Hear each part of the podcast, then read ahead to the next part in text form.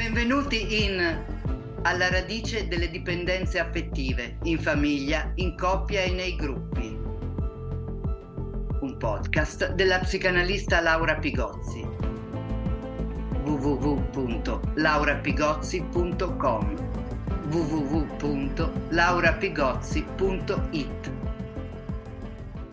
Buongiorno, oggi parleremo del plus materno, un concetto nuovo che descrive le famiglie contemporanee.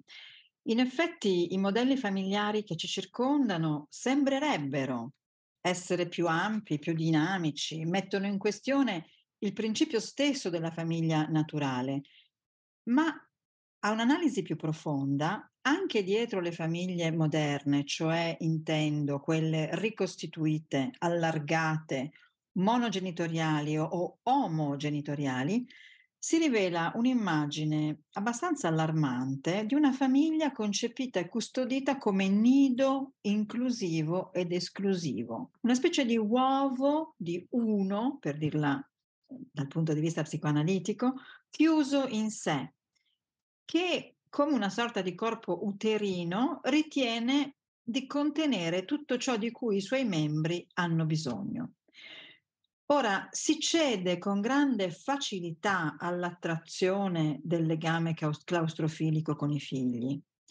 Perché? Perché c'è una modalità molto appagante, una modalità simbiotica, una modalità in cui tutto il mondo è la famiglia. Quindi da una parte il mondo viene risucchiato all'interno della famiglia e dall'altra il mondo che non è assimilabile al nucleo familiare viene espulso.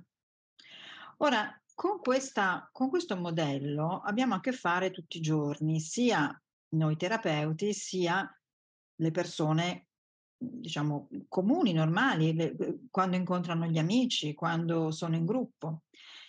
E che cosa succede? Succede che in questo modello noi ci dimentichiamo che la crescita è fatta anche di opposizioni, è fatta di affrancamento, è fatta di dissonanze, di negoziazioni tra i membri. Quindi bisogna capire che eh, un certo tipo di genitorialità e un certo tipo di maternità che circolano oggi mostrano che eh, non è più vero quello che diceva Freud, e cioè che eh, ogni essere umano per riuscire deve confliggere con la generazione precedente. Quindi c'è un, una sorta di preoccupazione perché queste famiglie così chiuse indicano e mostrano una sorta di barbarie, una nuova barbarie, una nuova barbarie che non è riconoscibile perché sembra avere un buon sapore, è una modalità nuova dell'affettività, ma non è la vera affettività, è una dipendenza affettiva. E qui introduciamo il tema proprio del nostro canale, proprio quello delle dipendenze affettive. Tratteremo anche delle dipendenze di coppia, ma dobbiamo sapere l'origine delle dipendenze affettive e ogni origine è sempre familiare.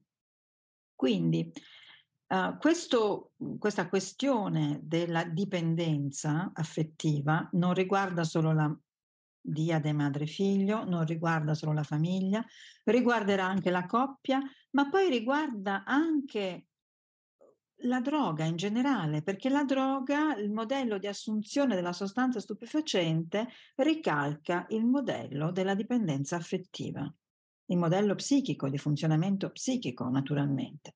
Allora, questo tipo di famiglia è una famiglia antisociale perché? Perché non educa al legame con l'altro. L'altro è difensivamente sentito come straniero, come alieno, come non identico o addirittura come pericoloso. E invece questo altro è un'occasione di allenamento alla differenza. Possiamo dire che il partner oggi è scelto sul modello familiare, nel senso che si cerca nel partner spesso la sostituzione di un genitore e del tipo di rapporto che si aveva con il genitore, un rapporto simbiotico, un rapporto adesivo, un rapporto anche di controllo, un rapporto geloso, un rapporto esclusivo. Ora, è questo che genera la dipendenza affettiva, è questo che genera un certo malessere nell'amore, una certa tossicità nell'amore. Perché? Perché in realtà il partner dovrebbe essere l'altro, quello che sta fuori dalla famiglia, quello del mondo, quello che ci porta nel mondo, quello lontano dai nostri schemi, dai nostri copioni, dalle nostre abitudini. Il partner dovrebbe forse essere l'altro più altro che c'è. E invece, un po' per pigrizia, un po' per abitudine e un po' per facilità e anche un po' perché non si è cresciuti abbastanza, si cerca il partner genitore, quello che ci dà sicurezza, ma in realtà quello che ci mette in una palude simbiotica che instilla una dipendenza che è quella che ci fa soffrire, è quella che ci rende completamente assoggettate a questo altro che però non è un altro, è un identico. Il genitore plus materno è un genitore pigmalione. Ricordiamo un attimo chi era Pigmalione. Pigmalione era uno scultore di Cipro di cui narra Ovidio nelle Metamorfosi. Egli cosa fece? Realizzò una statua di donna secondo il proprio ideale di bellezza, naturalmente, e si invaghì del suo artefatto, che vestiva, baciava, teneva nel suo letto. Le diede anche un nome, proprio come si fa con una figlia, per esempio, no? Quindi qui vedete che c'è già tutta la indecisione se l'altro è un figlio un, o è un partner. Eh? Quindi la sceglie bella, se la costruisce bella, la tiene nel suo letto, come oggi fanno molte mamme con i loro bambini, ma le dà un nome che è un nome come si fa con una figlia.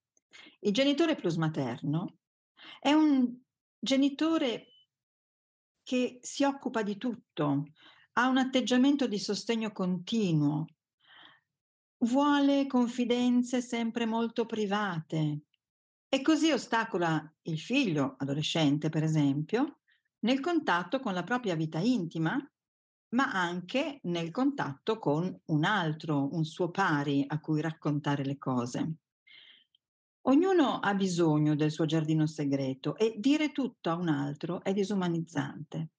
Il genitore pigmalione è proprio il prototipo di quello che poi sarà il partner pigmalione, perché è il partner che aiuta, controlla, eh, sembra in un primo tempo appoggiare e innalzare le nostre aspirazioni, ma semplicemente per controllarle meglio. È, una, è qualcuno, sia il genitore pigmalione che il partner pigmalione, che ha la vocazione al dogma. La dissidenza del figlio o del partner non è ammessa. La forma di relazione è la forma del plagio, un plagio non di rado occultato da premure. Quindi i figli che vengono cresciuti in una dimensione plus materna che riguarda madri, padri, zie, nonni, zii, è, la, è il modo di relazione, non è che riguarda solo la madre, si chiama plus materno perché ha, si riferisce ad una dimensione di cura. Quindi questa, questa dimensione mette insieme la costrizione e la premura, la coercizione e il consenso. E qui siamo proprio nella culla di quella che potrebbe proprio essere poi una dimensione di dipendenza affettiva anche dal partner, in cui il partner ti copre di premure ma ti costringe. Esercita una coercizione a cui tu dai il consenso perché ti sembra di essere protetto o protetta. Avete ascoltato un episodio di Alla radice delle dipendenze affettive un podcast della psicanalista Laura Pigozzi. Segui il podcast e i nuovi episodi.